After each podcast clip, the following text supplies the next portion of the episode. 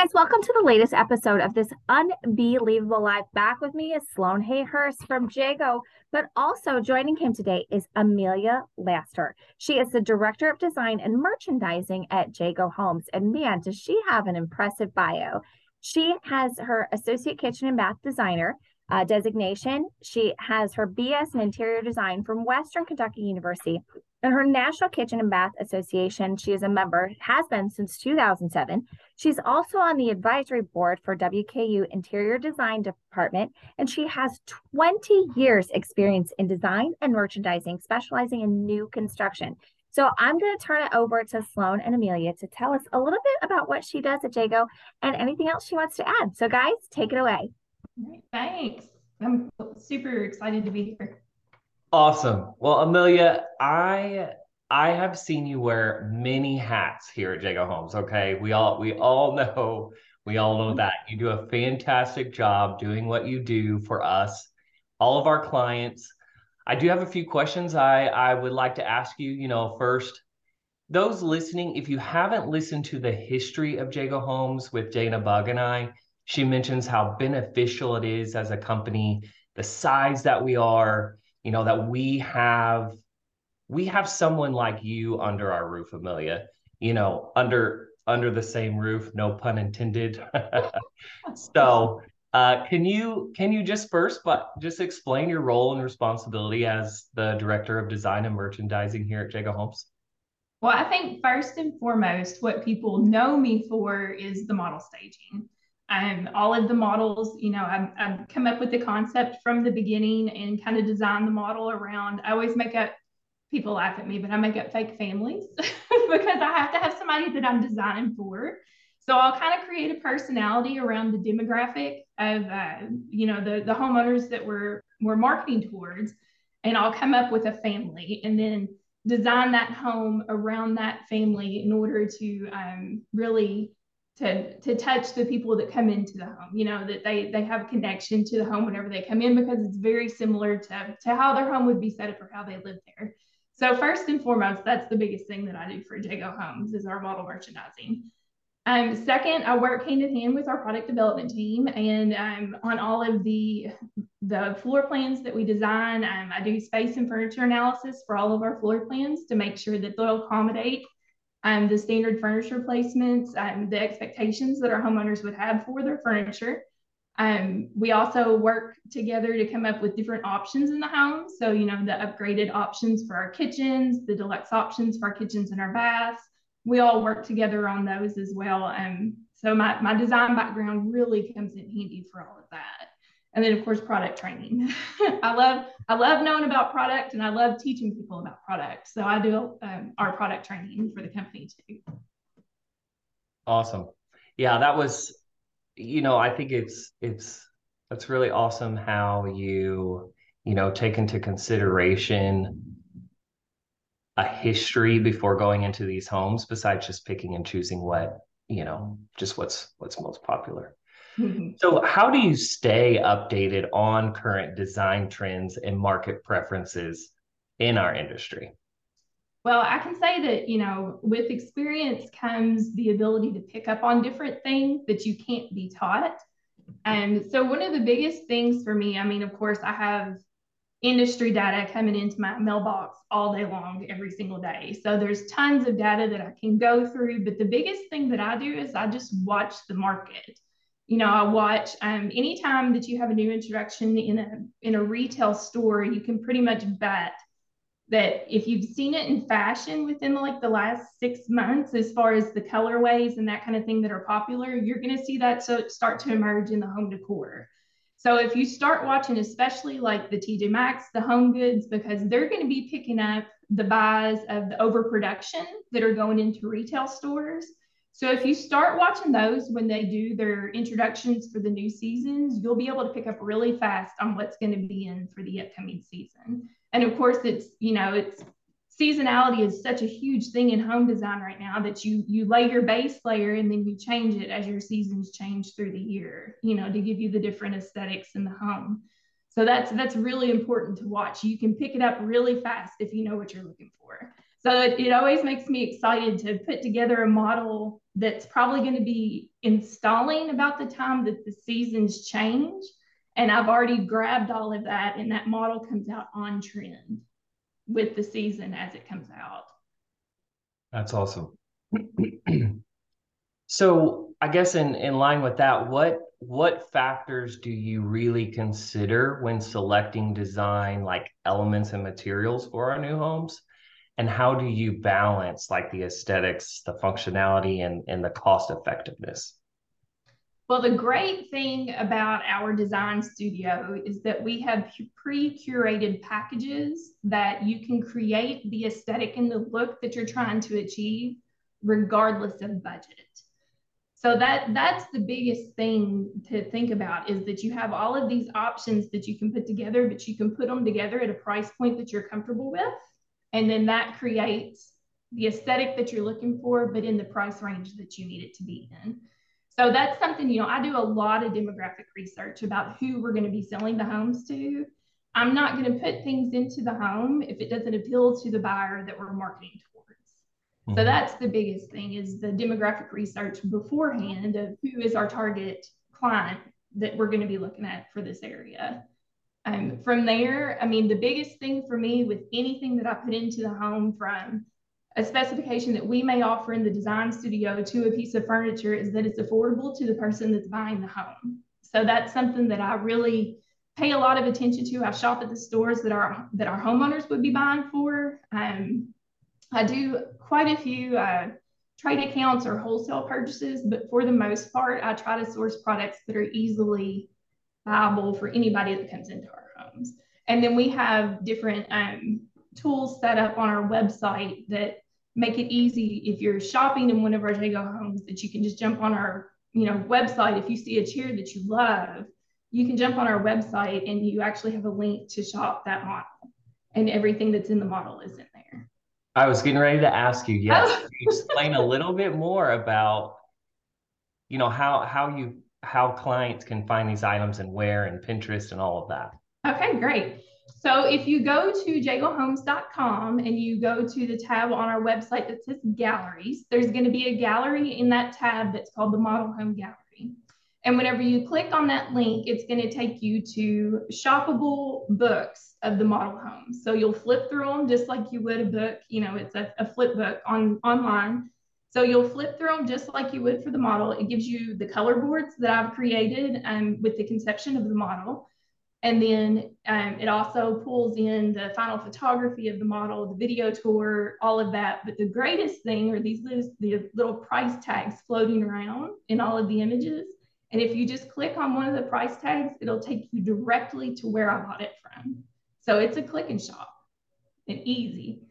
And the greatest part is that whenever you're in our model home, there's our signs that say, you know, have you ever wondered where did she buy that or what colors does that come in? And it's a QR code. And if you scan it, it'll take you directly to the model home gallery and you can shop in your hand as you walk through.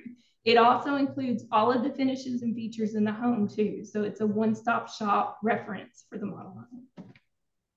That's really cool. Uh, I don't think anyone else is doing this. So it's really cool that that's. It's got to be easy. I want it to be easy. You love it, buy it. Yeah. Buy the home and buy the furniture. There you go. I'm I'm asked probably 10 times a week when people are walking through, clients are walking through our model homes, they're asking, who is doing this? Who is designing this? Well, it's Amelia. It's Amelia. um, can you share an example of a recent or a pretty successful design strategy that you have implemented uh, just previously or or you know one of our building projects? Um, so like an overall design scheme or kind of like my process of how I go through it? Uh, either or. Okay. So um I guess it all goes hand in hand because there's always, you know, I kind of get an idea in my head for, you know, what I want to embody in the model home based on the demographic research. And then there's usually one piece that I find in the process that inspires the entire home. So recently, um, we had a new model home open up in Owensboro, and it's the first one that we've had in Owensboro in a long time. You know, and that's that's our that's our hometown. That's where Jagoe got its start. So I really wanted to do something to embody the spirit of Owensboro.